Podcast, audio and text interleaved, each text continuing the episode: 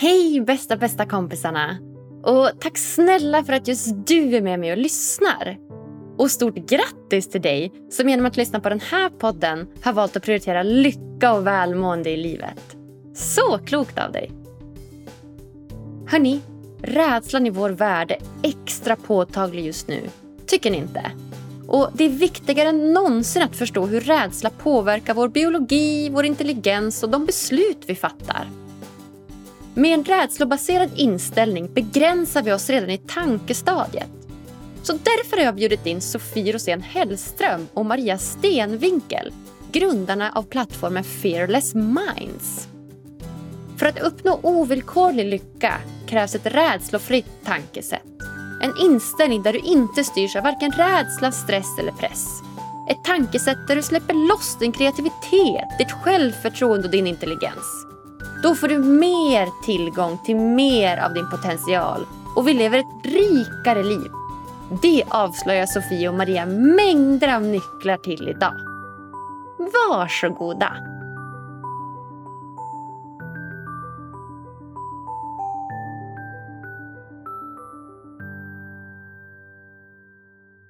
Då säger jag hjärtligt, hjärtligt varmt välkomna till veckans avsnitt. Grundarna till Fearless Minds, Sofie och Maria. Tack! Tack. Kul att vara här. Jättekul. Kul att ni vill komma hit och gästa mig. Ja, det är jätte, jätteroligt att få vara här eh, igen. igen, ja. eller hur? Mm. Ja. ja, men du och jag Sofie, vi har ju faktiskt träffats förr. Du var ju här tillsammans med en annan supercool kvinna, Susanne och gästade podden i avsnitt 168. Mm. Och eh, där pratar vi bland annat om kvinnohälsa och fertilitetsförståelse och vikten av att älska sitt underliv egentligen. Precis. Så ja, det var ju superintressant eh, att prata med dig redan då. Så att jag har, ja, ska bli superkul att, eh, att prata med dig om ett nytt ämne. Och sen så idag så har vi med oss en annan supercool kvinna också, nämligen Maria Stenvinkel. ja, jättekul. Och jag är också tillbaka. Jag var ju här tidigare i, eh, nu vet jag inte vilket avsnitt det var, men det var ganska länge sedan och pratade om feminin och maskulin energi. Så det är jättekul att komma tillbaka hit. Exakt, vi har två stycken som är för andra gången. Det, det känns superkul. Och och jag hade faktiskt ingen aning om att du hade gästat podden tidigare Maria utan det var ju när tidigare programledaren Fredrik drev den så att eh, det måste varit innan avsnitt eh, 198 något sånt där. Jag tror jag tog över just vid 100 så det måste ju vara någonstans vid innan, innan hundrade avsnittet då. Mm, ja, men det var det nog. Ja. Ja men kul! kul. Ha, ja, men Sofie, vi har ju redan eh, presenterat dig i tidigare avsnitt så jag tänker att vi, vi börjar med, med dig Maria. Va? Berätta, vem, vem är du? Ja, nej men jag... Eh, ja, det är alltid när man bara, vem mm. är jag? Den ja, stora exakt. frågan. Hur filosofiskt ska jag gå? jag är ingen egentligen. och sen när man, hur mycket man får detaljer. Men bara i stora drag så är vi egentligen att jag ja, men kom från Stockholm och sen så har jag eh, alltid varit väldigt så här, karriärsdriven och eh, så efter jag hade pluggat klart i Uppsala så flyttade jag till Paris, jobbade för Paypal där i flera år satsade jättemycket på karriären. Och sen så hände det egentligen massa saker i Paris som fick mig att börja ifrågasätta livet och vad gör jag? Vem gör jag det här för? Vill jag det här? Är jag på rätt spår? Väldigt så existentiella frågor. Jag kunde inte längre bara fortsätta som jag gjorde utan jag var tvungen att börja ifrågasätta och eh, ja, göra en ransakning på något sätt av mig själv och vad det var jag ville göra. Så det slutade med att jag sa upp mig och åkte ut och reste. Jag åkte till New York ett par månader. Och sen åkte jag till Dominikanska republiken där jag bodde ett halvår och sen var jag i Spanien i ett par månader. Och det var väldigt, eh, ja en lite så här hitta mig själv-resa på något sätt och sen kom jag tillbaka till Sverige. Och det var väl också lite där hela grunden för Fearless Minds från mitt håll. Alltså jag och Sofia har gjort våra individuella resor som där vi själva har båda ifrågasatt men att det på något sätt sen ledde upp till då att jag träffade Sofie och att vi startade Fearless Minds. Så det var många grejer där som vi så kommer prata om i dagens avsnitt som jag började ifrågasätta där med, jaha okej, sättet man jobbar på, att det det blev lite som en chock tycker jag att komma in i arbetslivet. Man märkte att många drevs av stress, många var pressade. Framför allt kanske i Paris också där det är en annan typ av struktur, hur man jobbar. Folk jobbar längre timmar, de träffar inte sina barn på vardagar. Så att allt det här ja, det fick mig att liksom börja ställa såna frågor som sen då vi med Fearless Minds har börjat sätta svar på. Och börja hitta ett alternativt sätt då för alla som är liksom trötta på att jobba i stress och prestationsångest och eh, att ha den här in, liksom, en gnagande känsla av otillräcklighet, vilket jag själv led av under jättemånga år. Så att det, ja, i stora drag så är väl egentligen lite en liten del av min story på något sätt. Och sen idag så håller jag på med personlig utveckling och självledarskap och jag jobbar också deltid som eh, Chief Culture and People Officer på ett eh, snabbväxande techbolag. Så jag håller på med just det här med så här, kulturen och hur kan vi se till att, att företag presterar bättre genom att faktiskt satsa på sin kultur, att man attraherar in rätt talang, vilket många företag idag har problem med, att hitta rätt talang och hur tar man tillvara på sin talang. Och vi ser att kulturen är jätteavgörande i, i de resultaten man får i den, den, det typer av företag man bygger, hur väl man behåller sin talang och så vidare. Mm. Ja, men superspännande. Och om vi vänder oss till Sofie då. Vi vet ju mycket om dina underlivsbesvär Sofie. För de som har lyssnat på det avsnittet. Exakt. Exakt. Ja. Vad är din koppling till, eh, till Fearless Minds? För de som inte har lyssnat på tidigare avsnittet så har jag delvis då startat ett eh, community för kvinnors reproduktiva hälsa som heter FitLife. Som man jättegärna får lyssna på och eh, som jag har skapat, som jag är jättestolt över och eh, väldigt glad över att jag har skapat för det behövs. Men jag brukar kalla FitLife lite av ett, ett passion project som jag har. Men Fearless Minds har jag grundat tillsammans med Maria då, som är med i det här avsnittet. Och det är ju Fearless Minds som vi egentligen driver tillsammans. Och det är det som, som jag brinner otroligt mycket för. Just det här att, som Maria berättade om, att vi båda har varit på en resa genom livet där vi har varit så väldigt högpresterande, duktiga flickor, prestationsprinsessor som snabbt kom ut i karriären. Jag har en utbildningsbakgrund från Handels i Stockholm, jobbade som managementkonsult i många år, klättrade också uppåt i karriären där rätt snabbt, skrev en bok med liksom mina kollegor och blev partner ganska snabbt och sådär. Och kände ganska snabbt som Maria att så här, det är ett ganska högt pris man får betala för att ha de här höga målen och höga ambitionen med livet. Och samtidigt kände vi att men vi vill ju inte släppa på ambitionen. Vi vill inte släppa på de här höga målen. Det är ju så himla kul att utvecklas och vi är ju drivna. Vi vill inte ge upp det. Men det är inte värt att betala priset av stress, press, ångest. Många har gått in i väggen eller att hela tiden ligga nära väggen. Det kändes där, det är inte hållbart, det är inte kul, det är inte roligt.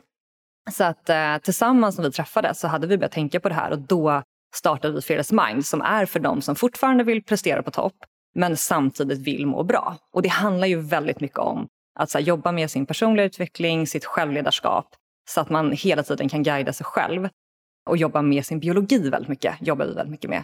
Så att man hela tiden eh, jobbar smart egentligen. Ja, men så himla spännande. Va? Det låter ju så himla bra. Jag känner igen mig i det här. Jag bara check på den, check på den, check på den. Prestationsprinsessan. alltid varit ambitiös, alltid liksom låtit jobbet gå före kanske andra typer av relationer eller hobbys eller liknande. Så jag känner verkligen igen mig så det ska bli superkul att, att grotta ner sig i det här mer. Mm. Men först, en sak som jag mår väldigt bra av och som jag tycker är väldigt rolig. Det är fyra snabba frågor.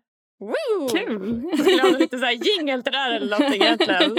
Så att, eh, jag har skrivit ner fyra stycken frågor som jag tycker är liksom lite så roliga, klatschiga, spännande, intressanta. Och Det är egentligen bara så snabba svar som jag är ute efter. Så här, ja, nej eller rött eller blått eller så. Okej. Okay. Eftersom att vi är två stycken nu så tänker jag att vi tar varannan fråga. Så att jag börjar ställa en fråga och så kan vi börja med att Maria, du börjar svara på första frågan. Och så andra frågan, då är den till Sofie. Tredje frågan, Maria. Fjärde frågan, Sofie. Mm. Mm. Kör. All right. Och så kan vi väl ha typ en, en regel att så här, man svarar inom tre sekunder. Gud, jag blir typ okay. nervös. Vad är det för frågor? Exakt. Nej, men det behöver inte vara. Det behöver inte vara, inte vara nervösa. Det var så här roliga frågor. Kör. Mm. Yes. Ja. All right. Är du redo, Maria? Ja, jag är redo. Första frågan. Vilken superkraft hade du helst velat ha? Åh, oh, gud. Um, oh. Okej, okay, nu flummar jag iväg på en gång här, men eh, det här är första som dök upp för mig. Men att ha typ ett helhetsperspektiv. Alltså så här, jag ser världen utifrån mina ögon och jag hade gärna velat se det utifrån ett större perspektiv. Alltså det här, gud jag känner att jag flummar iväg här. Men att, så här, att jag skulle vilja ha helhetsbilden. Jag tror att allting händer av en anledning och jag skulle vilja veta saker lite i förväg. Alltså, Okej, okay, jag behöver inte oroa mig för det där, för det kommer lösa sig. Eller det här problemet, om det kommer en lösning om en vecka, men du, just nu så kommer inte lösningen så du kan släppa det. Något så här helhetsperspektiv typ? Ja. All right. Fråga två då. Sofie, bästa lifehacket? Frågetecken. Oh, bästa lifehacket? Jag har inga lifehacks. Um, jag, jag har en som jag ja, kör då, vad är det? tänker på dig. Nej, men som jag vet, meditation är ja, det du alltid pratar om. Absolut. Det tänkte jag också på faktiskt. Ja. Meditation. Ja, ja men det är ju Verkligen. Men jag tänker lifehack, det vill man ha som är mer så här, ah, men gud vad enkelt. Jag tror många tänker så här, men meditation, vad jobbigt. Gud, måste jag lära mig det? Många tycker att det är svårt, vilket egentligen kanske inte är. Men det är jättebra, kör på det. Vi gör det. Vad hijackar din fråga. Ja, jag, ja, jag tänkte hijacka din, jag bara flyga var det som så här, flög in i mitt huvud. Ja, det vill du säga. Ja, det hade jag faktiskt också sagt, flyga. Lite lättare svar än mitt. Ja. Ja. Okej, okay, Maria då. Vad gör du när ingen ser på? Oj. Eh, jag tror jag ligger och knarkar väldigt mycket vloggar. Alltså jag nördar in mig inom olika ämnen. Nu är jag till exempel gravid så att nu är det mycket så här gravidvloggar. Men sen kan jag snöa in mig på allt från liksom kvantfysik till eh, viner. Eller, det kan vara vad som helst. Men att jag verkligen ligger och typ eh, nördar in mig i olika ämnen med vloggar. Ja. Jag, jag dansar, så här riktigt ful dansar. Alltså du vet man bara kör. Alltså så här, så man bara hoppas ingen granne ser mig nu. Det kan jag tycka är så skönt. Bara, nu med corona också, man vill bara så här, festa loss. Så dra på hög musik. eller hur? Bara dansa loss. Kul! Okej, eh, Sofie. Vad är ditt största irritationsmoment just nu? Jag bara, min man? Nej, nej verkligen inte. Eh, nej, men eh, faktiskt... Nej, men jag tror det som skapar lite osäkerhet, de har jobbat nu, alla vi har jobbat med att hantera det man inte kan kontrollera. Men jag tror att det här med, man börjar ju bli trött på coronan och nu kommer ju vaccinationsprogram. Men det är fortfarande så mycket osäkerheter. Kommer mutationer, kommer det här funka? Och det är så mycket det är så mycket roliga resor som jag har sett fram emot som vi har fått skjuta så himla mycket på. Och nu börjar jag bli väldigt less på att skjuta upp den här samma resan för typ fjärde gången. Så att ett riktigt ilandsproblem. Men ja, du frågade ju mig så att det är mitt irritationsproblem. Ja, härligt svar. Härligt tjejer. Då har man säkert fått en, en lite ja, men, djupare bild av vilka ni är. Det är superspännande. ja, det hoppas jag. Fyra filosofiska frågor är skitbra. Ja, exakt. exakt. Ha, nej hörni, om vi ska grotta in på det här med fearless minds då, som vi sa, när jag berättade lite grann om vad det är och, och, och lite grann om er bakgrund till det. Och eh, det första som, som jag slogs av när jag gick in på, på er hemsida, det var ju att du får ju direkt möjligheten att signa upp på ett nyhetsbrev om the secret to boost your self-confidence. Det känns ju som någonting som alla behöver lära sig mer av. Så tänkte jag kan inte börja där och berätta lite grann hur, hur boostar vi vårt självförtroende idag? Det, det som jag tror att har varit i det stora hela för, och vårt förhållningssätt lite kring just det här med personlig utveckling är att, att det, det handlar verkligen om att bygga sina egna liksom, plattformar inombords. Och det, vi brukar prata om att det finns två komponenter till att bygga sitt självförtroende inifrån och ut. Och det ena är självkänsla. Att man inte är det man gör, vilket är jättevanligt. Det är jättemånga som har ett likamedstecken. Det jag gör, det jag är. Presterar jag bra så är jag bra. Presterar jag dåligt då är jag dålig. Kan jag inte saker då är jag dålig. Kan jag saker är jag bra.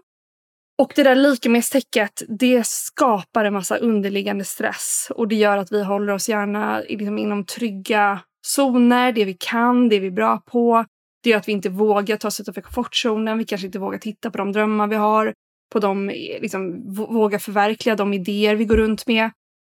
Så att, att, att på något sätt frikoppla det, det vi gör är inte lika med den jag är.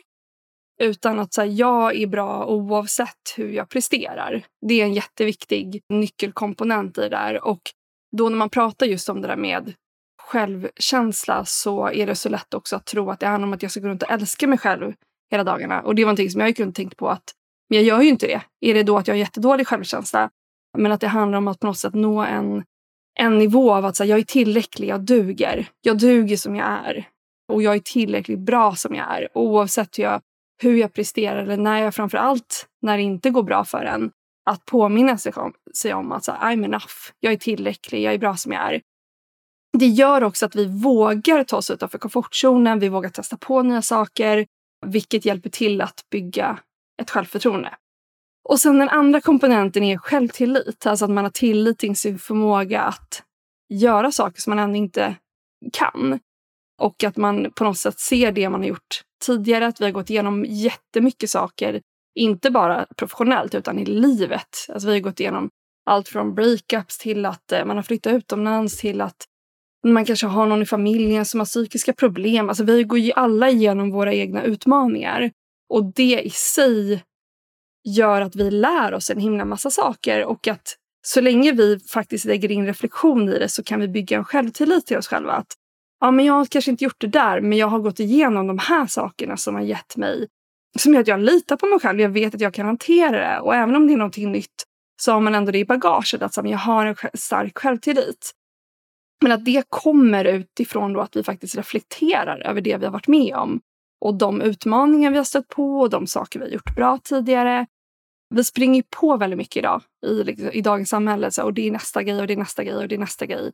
Och vi stannar sällan upp och reflekterar över det vi har gjort och ofta har vi enormt mycket som vi faktiskt har gjort som vi inte ens har tänkt på att det här har ju faktiskt bidragit till att jag, jag är jäkligt grym och jag kan de här sakerna.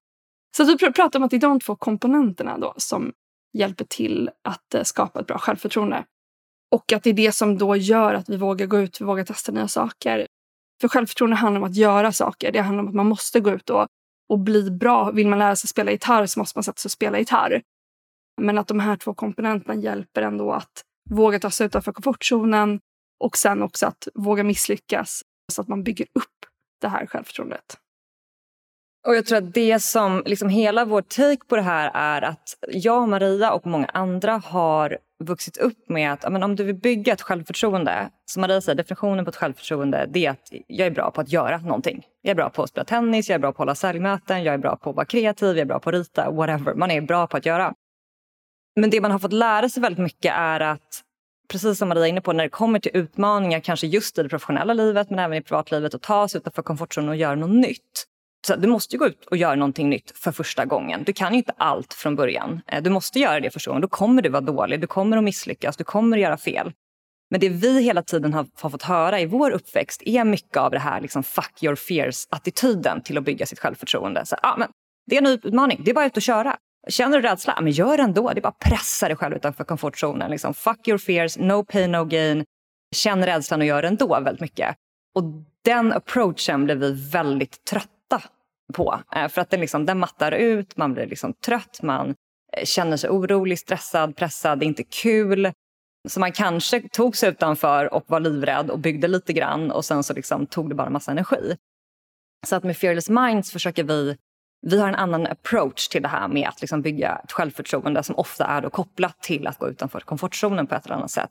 Och det är att göra det i en, liksom en fearless attityd eller en fearless approach. Så att du liksom det är vad säger man, antidote, det är liksom motsatsen till att göra en fuck your fears-attityd. Så är det här en mycket mer då fearless-attityd som har ett helt annat förhållningssätt. Men det är ganska kul då när vi är ute och pratar om det, för när vi säger att ah, vi jobbar med att vara fearless, då är folk så ah, men gud, det måste ju vara när man är så här våghalsig, man tar okalkylerade risker, man kastar sig utanför flygplan, är lite galen nästan. Och det är inte alls vad vi menar med att vara fearless. Men för att man liksom verkligen ska förstå vad vi menar med att jobba fearless så måste man nästan börja med att definiera motsatsen. Och motsatsen till att vara fearless är att vara fear-based. Att ha liksom ett fear-based mindset. Och det handlar väldigt mycket om vår biologi. Alltså om du tänker dig tillbaka till menar, savannen tusentals år sedan. Man var ute och gick, skulle på jakt eller någonting. Och helt plötsligt stod en tiger framför dig. Alltså det är ett rejält hot och du blir riktigt hotad av det. Det som då händer är att när vi står framför det här hotet så kommer den främre delen av hjärnan släckas ner den kommer att eh, avaktiveras. Och I den främre delen av hjärnan här sitter förmågor och kompetenser som så här, din kreativitet, din problemlösningsförmåga, din empati, din intuition, din förmåga att connect in the dots, som man säger på engelska. Och massa mer. Liksom, det är den senaste delen av vår hjärna. Den sitter här framme och den släcks ner. Du når inte den när du är framför den här tigern. Utan istället aktiveras då den primitiva liksom, bakre delen av din hjärna och här går vi in i det här fight or flight som många har hört. Att när vi bara är i den här bakre delen av hjärnan då blir vi väldigt intuitiva. Vi agerar liksom left or right, höger eller vänster, liksom fäkta eller fly. Bara väldigt snabbt instinktivt. Och det här är ju supersmart. För det får ju oss att överleva. Alltså står du framför en tiger, då ska du agera snabbt. Fäkta eller fly. Du ska inte ha tillgång till den främre delen av hjärnan. Du ska inte ha tillgång till din kreativitet som sitter i den främre delen av hjärnan och börja fundera, liksom, oj en tiger, spännande, intressant. Hur skulle jag kunna lösa det här problemet? Det är ändå en spännande situation. Jag skulle kunna fly genom att ta liksom, och fly undan där borta eller så drar jag vänster till det upp i trädet där eller vänta, jag måste tänka. Alltså, nej. Då är man nog död. Då är man riktigt död. Så det är supersmart att vi inte når den främre delen av hjärnan när vi är framför en hotande tiger. Problemet är ju att din hjärna vet inte skillnaden på en hotande tiger, en förbannad eh, kund som ringer upp och skäller ut dig, en dömande kollega, en lång stressande to-do-list eller en pandemi. Din hjärna vet inte skillnaden på de sakerna. Och därför kommer din hjärna aktivera exakt samma system. Det vill säga släcka ner den främre delen av hjärnan och aktivera den bakre. Ja, och det skrämmande i allt det här är att man har sett då studier som visar på att gemene man spenderar 70 procent alltså 70 procent av sin vakna tid i ett stressrelaterat tillstånd. Alltså det vi kallar då för fear-based, vilket är motsatsen till fearless. Och det här betyder ju att vi försöker agera och prestera utifrån en plats där vi inte har tillgång till vår främre del av vår hjärna. Vi har inte tillgång till alla de förmågor som sitter där. Och det här är vår nyaste del av vår hjärna. Och det är där vår, som Sofie nämnde, vår intelligens, vår empati, vår kreativitet, vår förmåga att lösa problem. Det sitter här framme och det är det som då sticks ner när vi är i då vad vi kallar för fear-based. Så att bara för att summera ihop det här med fearless. Det vi pratar om är att vara i ett tillstånd av less of fear. I ett tillstånd där vi inte drivs av rädsla. För att när vi då biologiskt har rädslan så släcks vår intelligens ner. Just det här med att förverkliga sina drömmar, att bygga sitt självförtroende, att exempel bli bekväm på att prata inför folk på scen. Vad det än handlar om så är våran approach alltid att jobba med vår biologi och att göra det då i motsats till det här fuck your fears approachen till att verkligen jobba med så att vi tar oss utanför komfortzonen med vår intelligens, med vår kreativitet, liksom där vi är briljanta, att vi har med oss det. För att det är då det blir kul att växa, det är då det är roligt att ta sig an nya utmaningar. Och tittar man till exempel på barn eller tittar man på växter det här med att växa och utvecklas, det är någonting som ligger väldigt biologiskt i oss. Alltså det är så här, we're wired to grow. Och att växter till exempel, de, det finns ingenting som heter stagnation för växter utan de växer eller så dör de. Och det är lite samma för oss människor. Vi kanske inte dör rent fysiskt men mentalt, emotionellt, den inre drivkraften kan stäckas ner om vi inte växer. Vår mission är att komma tillbaka till det här lustfyllda, det, det roliga med att växa och att då samtidigt faktiskt kunna ha de här höga målen och ambitionerna i livet.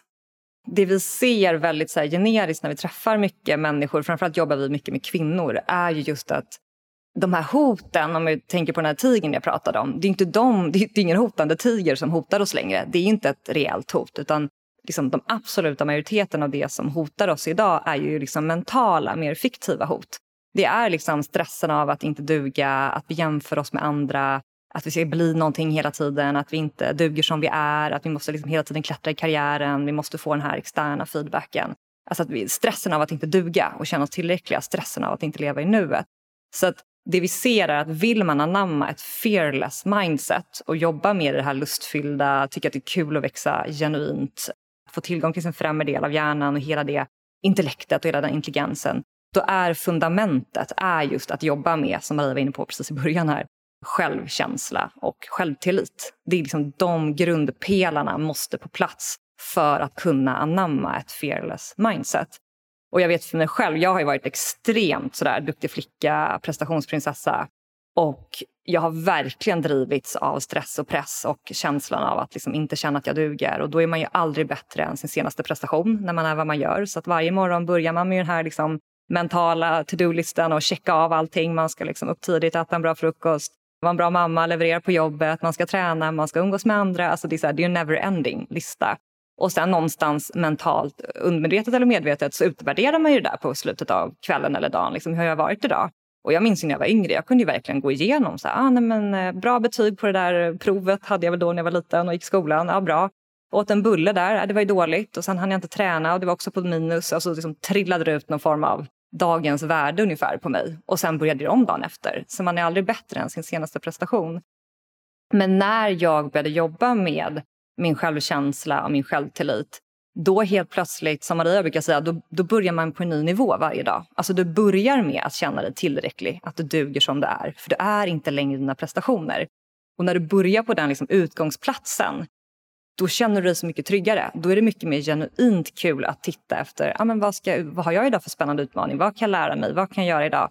Det blir så otroligt mycket mer lustfyllt och framförallt så breddas ju din komfortzon. För när du inte längre är rädd för att inte duga, när du inte längre är rädd för att göra fel, när du inte längre är rädd för att misslyckas, då vågar du höja blicken. Det var ju då jag vågade starta Fitlife. Det hade jag aldrig vågat göra eh, innan jag började jobba med min självkänsla. För då hade jag varit så rädd för liksom, det här har jag aldrig gjort innan, kan jag det här området, vad ska andra tycka, vad kommer andra tänka om det här, tänk om det inte går bra, tänk om det misslyckas. Jag hade haft så mycket liksom, rädslodrivna tankar som hade hållit mig tillbaka. Men när jag började bygga min självkänsla då breddas ju den här planen och det vi ser med folk vi jobbar med. Helt plötsligt blir spelplanen, liksom din komfortzon, så mycket större. Helt plötsligt börjar du se ja, men jag kan jobba med det här, jag ska ta mig an den där nya utmaningen, jag ska ansöka till det där jobbet, eller jag ska starta eget, jag ska flytta utomlands, jag ska våga liksom gå på den här dejten. Eh, vad den är, livet blir så mycket mer rikt och roligt. Wow.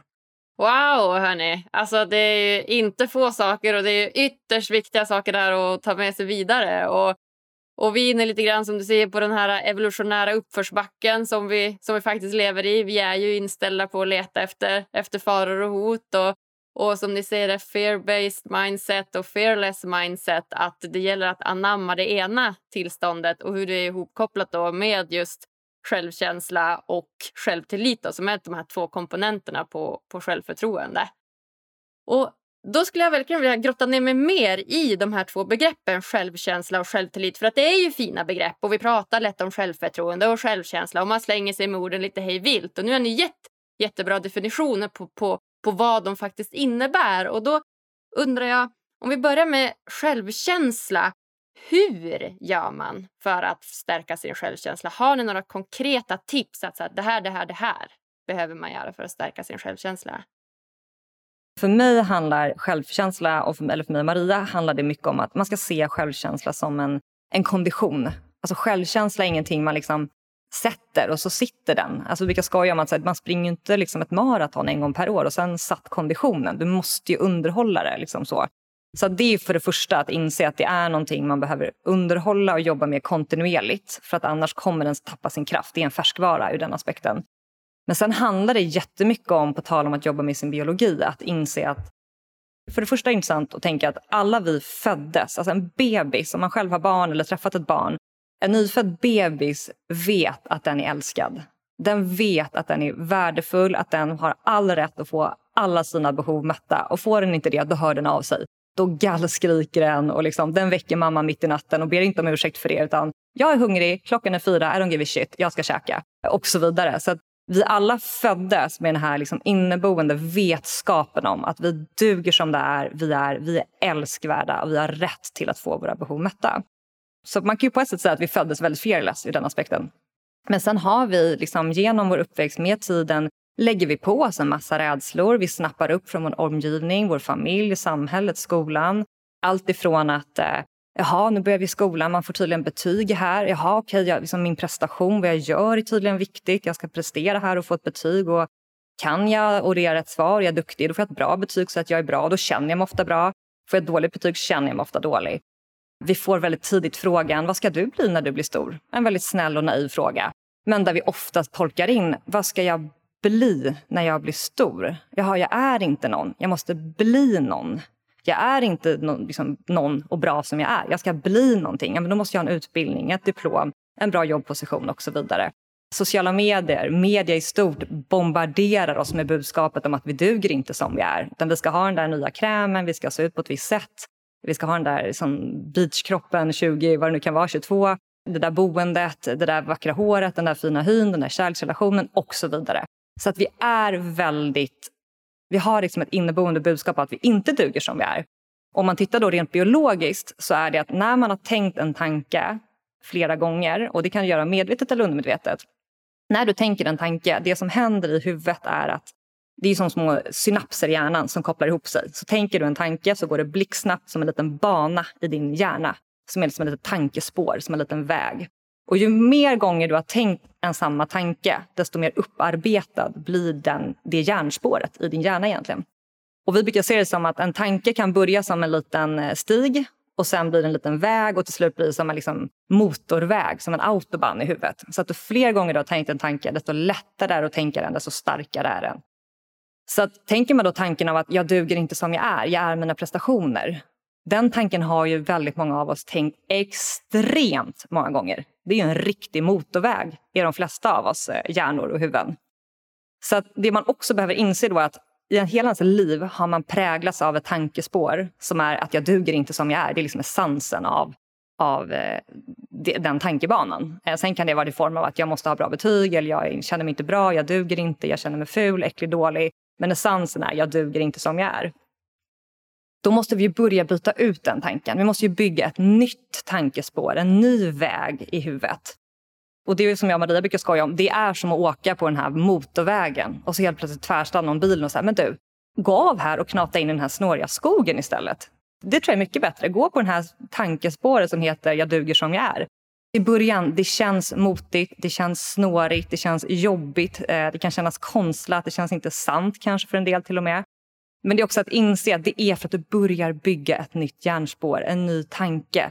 Det kommer kännas konstigt i början. Du behöver ju börja upprepa det här helt enkelt. Det är så vi vuxna lär oss. Upprepning. Och det jag gjorde var, som också vi tipsar många om och som är sånt där tips, det är att sätta upp en lapp i badrumsskåpet, eh, i garderoben, vid strumporna, på kylskåpet, någonstans eller på flera ställen där du tittar väldigt ofta. På datorn, en notis på mobilen som har ett budskap som resonerar med dig. Det kan vara jag duger som jag är, jag är tillräcklig, jag gillar mig själv. Och alltså jag kommer ihåg första gången jag satte upp den här lappen i badrumsskåpet. Jag tyckte att det kändes så töntigt och cheesy och fånigt.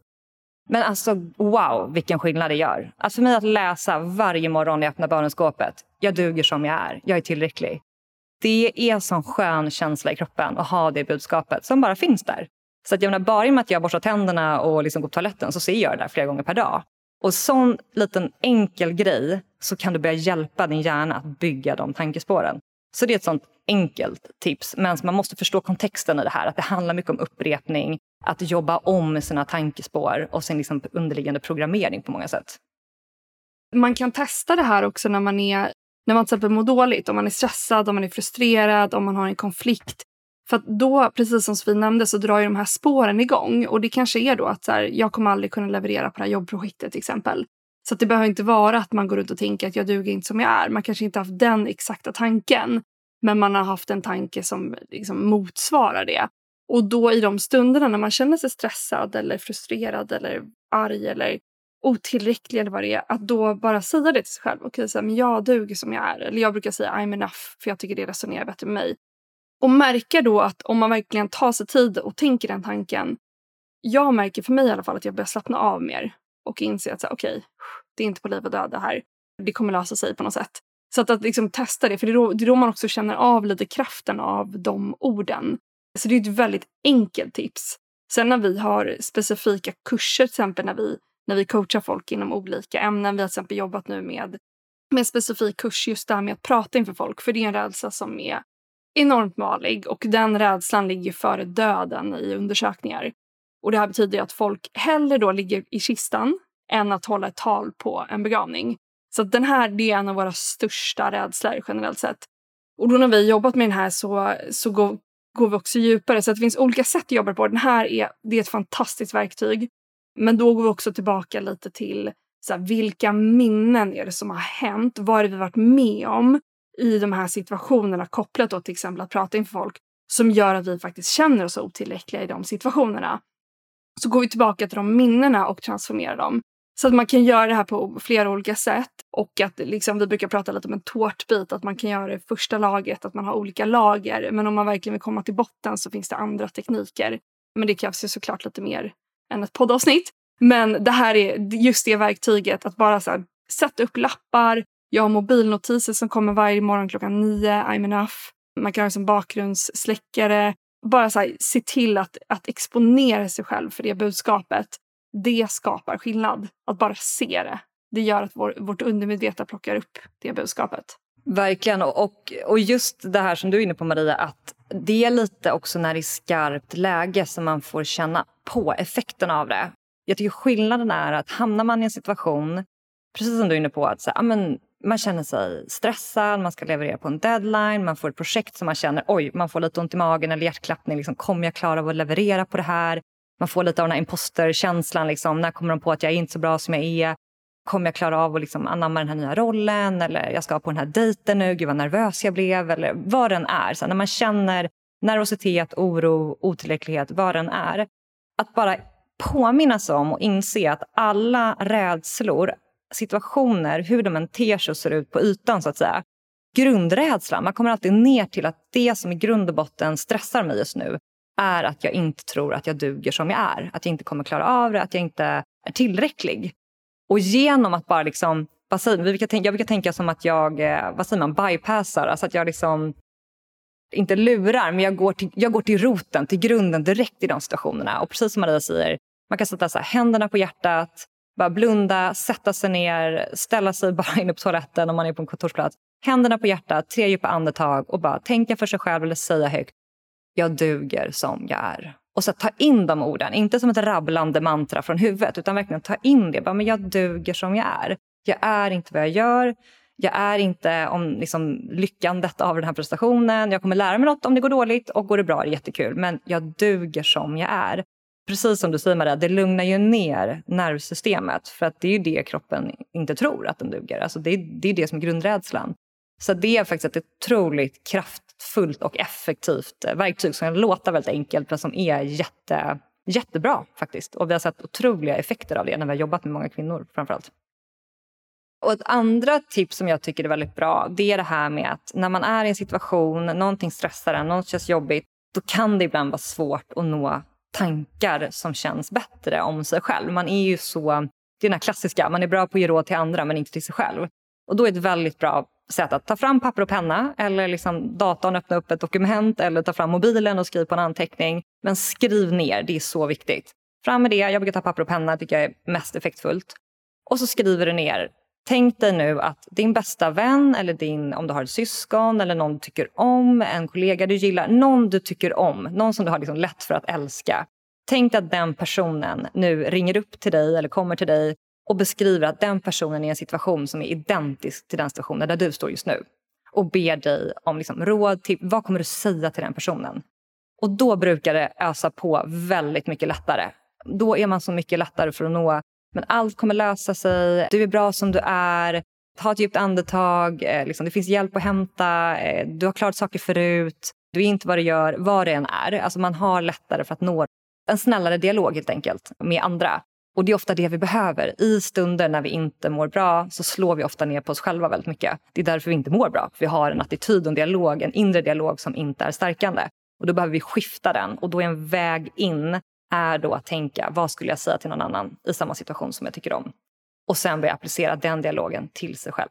Det är också så ett väldigt bra tips. Verkligen. Ja. Skriva, det handlar om att byta ut sina tankar och det här med händerna på hjärtat och verkligen säga till sig själv att jag duger som jag är. Ja, jättebra tips. Jag hoppas lyssnarna ska ta med sig supermycket av det. Vi hoppar till eh, självtillit. Maria, har du några tips Ja, men absolut. Och det som jag var lite inne på, eller som jag pratade lite om tidigare, just det här med att det handlar om att bygga en tillit till sig själv.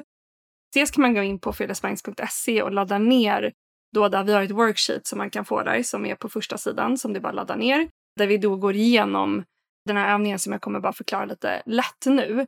Men det det handlar om egentligen det är att se jag menar, vi har ju gått igenom skolan, vi har fått betyg, vi har fått sak, betyg på saker vi är bra på, på saker vi är dåliga på.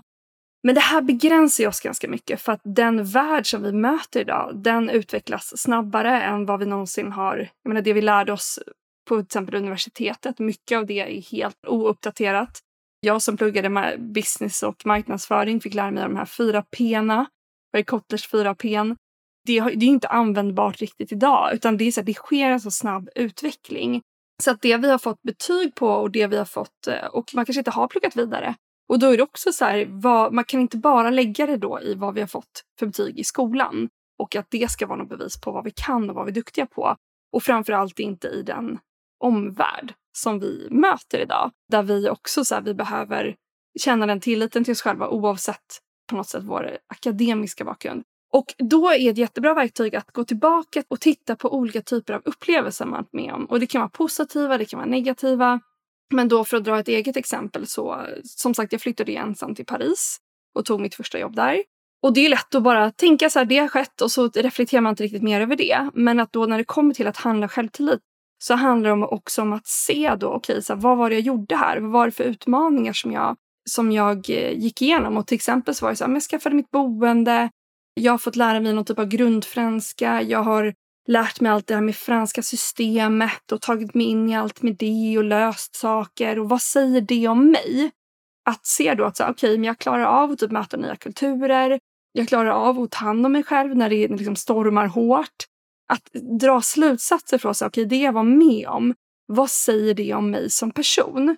Och vi alla har ju haft olika typer av utmaningar, saker som vi också har gjort bra, men att se på vår, vårt liksom livsarkiv och de saker vi har gått igenom och vad det säger om oss som person och på så sätt bygga vår självtillit. Och det här har vi gjort när vi har haft, vi har haft workshops med folk och folk har berättat om saker.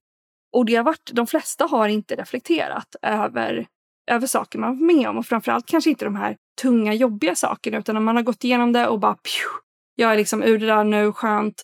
Men man har ju också plockat med sig väldigt mycket lärdomar och man har ju vuxit som människa över det. Men om vi inte reflekterar över det vi har vuxit, på vilket sätt vi har vuxit utav det, så kommer vår hjärna, vår medvetna hjärna, vår, medvetna del av hjärnan kommer inte tänka på att vi kan det där. Men vårt undermedvetna vet det på något sätt. Och alla personer runt omkring oss ser ju att så här, ja, den här personen, du klarade den här utmaningen, det är ju fantastiskt. Men vi själva kommer tvivla på vår förmåga för om vi inte har lagt ner liksom, medvetet reflekterande i det och ser det, att så, ah, jag klarade det, det är ju fantastiskt och jag har vuxit på de här sätten. Och det jag skulle säga bara som en konkret övning till de som lyssnar är att skriva ner, börja med en, en upplevelse, någonting du har varit med om och det kan vara någonting som var stärkande, någonting som var jobbigt. Skriva ner den då. Det kanske är som sagt flytta utomlands eller man har gått igenom ett jobbigt problem eller skilsmässa eller en breakup eller eh, klarat någon utbildning. Och sen att skriva ner då i nästa steg, okej, okay, men vad säger det här om mig som person? Och det kanske har resulterat i att man har blivit bättre på att hantera konflikter, man har blivit stresstålig, man klarar att ta sig utanför komfortzonen, man klarar att hantera riktigt jobbiga människor och ta sig ur de situationerna. Så att, ta det steget längre och se då vad det, vad det har gett en. Mm. Ja, skriva ner är verkligen bra. Alltså. Det hjälper oss med mycket. Kul! Ja, och det är väldigt, bra. jag kan bara säga det så ibland när jag typ pratar med folk som har känt sig väldigt, om vi är inne på det här med självförtroende, när man har tappat allt självförtroende. För det händer ju ofta när vi har varit med om någon tuff utmaning. Jag hade till exempel en kompis som kom hem från, hon hade bott utomlands och hade haft det jättetufft och vi träffades och hon var så här, jag har ingen självförtroende kvar, vad har hänt? Och bara genom att sätta sig och göra den här övningen så kom hon ut, hon bara, men gud, jag har ju gjort jätte jättemycket. Och de utmaningar jag varit med om när jag tänker på att någon annan skulle göra det här, precis som Sofie var inne på, att skifta perspektivet och ha någon annan gått igenom det här, då hade jag varit superimponerad av mig själv. Så att framför allt i de stunderna kanske också när man har varit med om något riktigt tufft, att göra det kan, kan göra världens skillnad. Och framförallt om man ska till exempel ut på en ny arbetsintervju eller man ska ta sig an ett nytt projekt, se till att verkligen stärka din självtillit och titta på vad det du har gjort och hur jäkla duktig och fantastisk och kapabel du är. Visst. Så att det, ja, den är jättekraftfull och sagt, den finns på vår hemsida fredagsminds.se om man vill ladda ner eh, den övningen. Mm. Och, och, vi behöver ju ofta nämligen göra det där flera gånger upplever vi. gör ju det där liksom typ en gång i halvåret för att du är med om saker hela tiden men livet går så fort just nu så att väldigt få av oss sitter ner och reflekterar så att man behöver uppdatera den där och liksom underhålla reflektionen så man hela tiden stärker sin självtillit just det här du säger Maria, att det är så otroligt viktigt att, att inte värdera händelser utan bara lyfta upp, se sitt liv kanske som en tidslinje nästan och ta de händelserna som är emotionellt laddade, positiva och negativa Jag har träffat jättemånga som har känt att jag, liksom, min mamma var ju missbrukare eller min pappa haft drogproblem eller någonting och har sett det som något skamfyllt och eh, något tungt och en börda och något som är ett straff i deras liv. Istället för att få vända på det Så här, ja, det var skittufft, det var jättejobbigt för dig, ingen snack om den saken. Men vad har inte det lärt dig? Vad har, vad har inte du utvecklat för förmågor? Hur stark har inte du blivit av det? Och göra den reflektionen så inser de att de har blivit otroligt empatiska, de är inkännande, de är bra på att parera och möta människor. De har liksom tvingats kanske komma nära sig själva och liksom skapa sitt space och sin lycka någonstans i sin värld för att de hade kanske inte det hemifrån att någon bara serverade det med en lycklig familj som bäddade om allting utan de har blivit väldigt självständiga och liksom skapar sin egen lycka och så vidare. Så att det finns eh, verkligen i utmaningar och tuffa tider och problem i livet kan man ofta dra ur väldigt mycket positiva egenskaper och förmågor som verkligen kan stärka ens självtillit.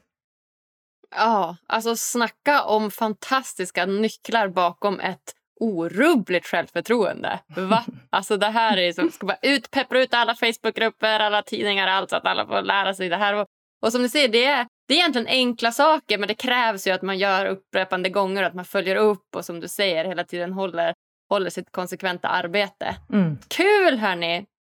Ha, då tänker jag att vi ska gå in på de sista frågorna här innan vi lämnar varandra. Mm. Och de har ju Sofie varit med om tidigare. Jag tänker att du får jättegärna lägga till några andra saker som du har reflekterat över Sofie.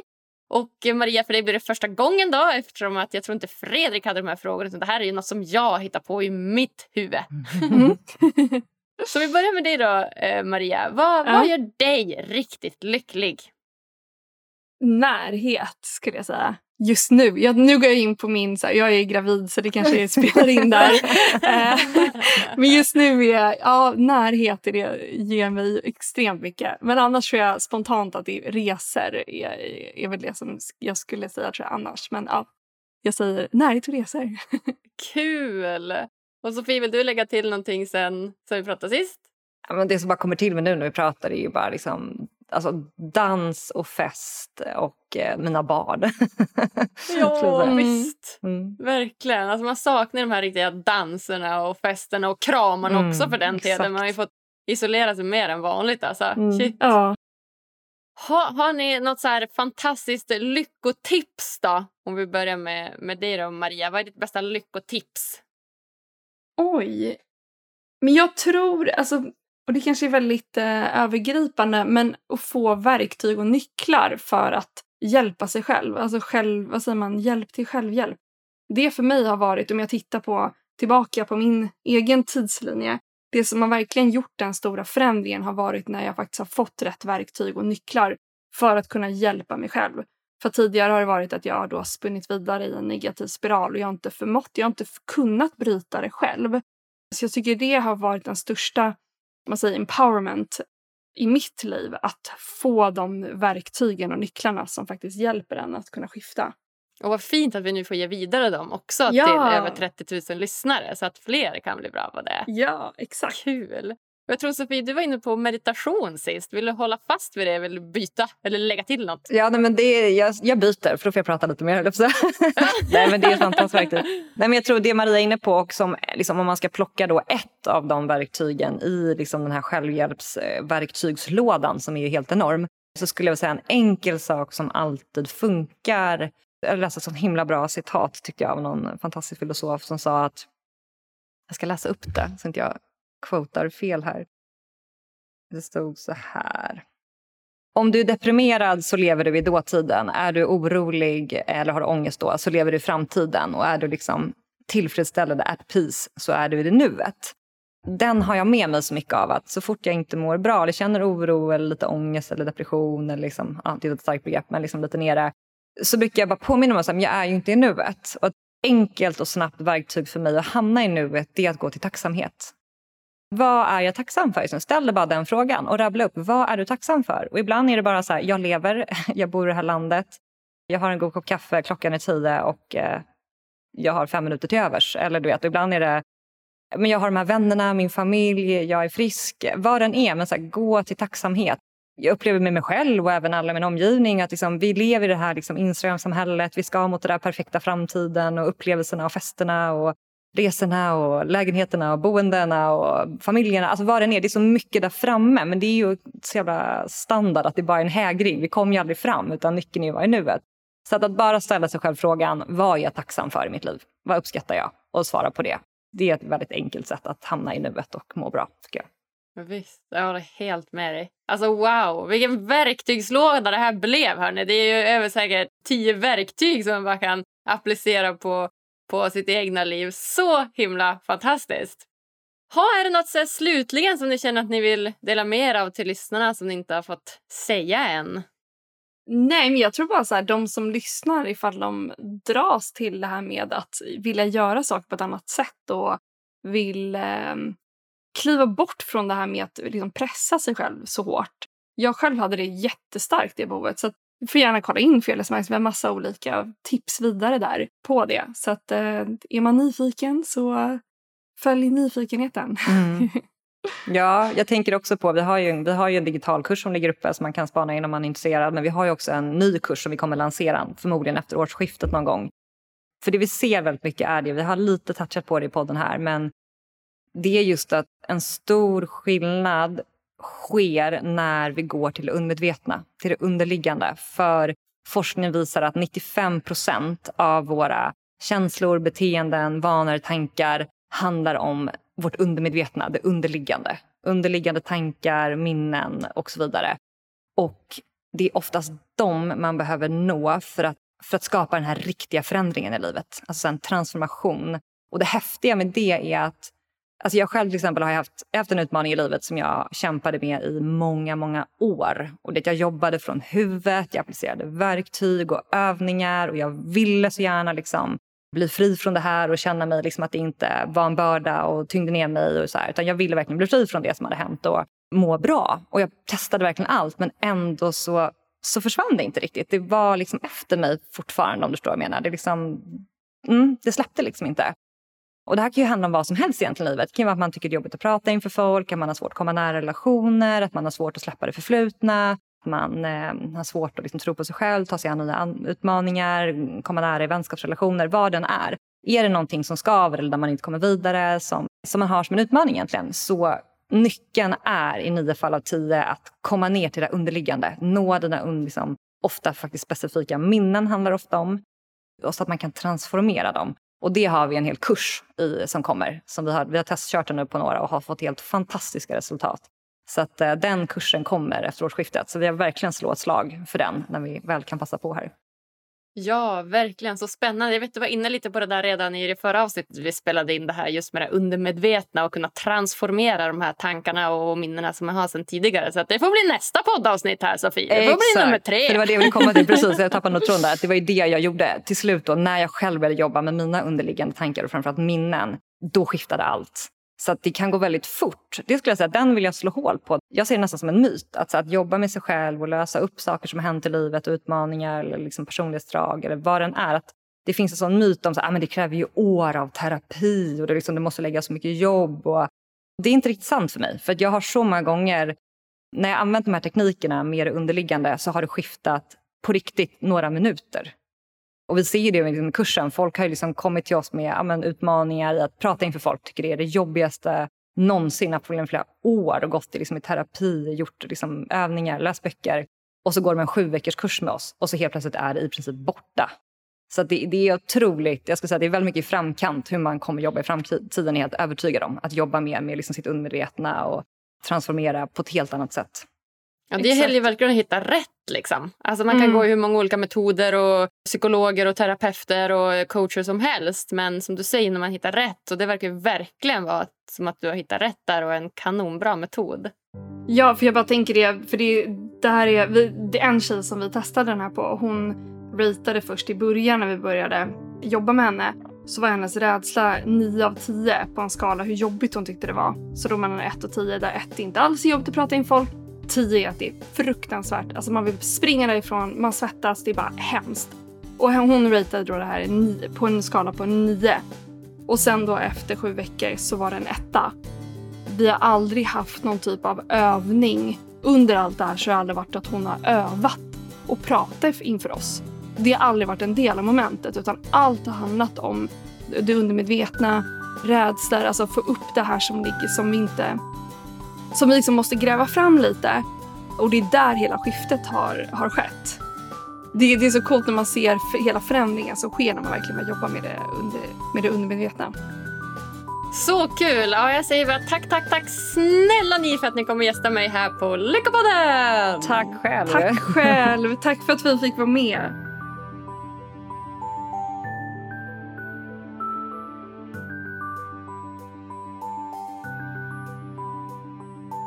Oh, wow, så himla coola de är, Sofie och Maria.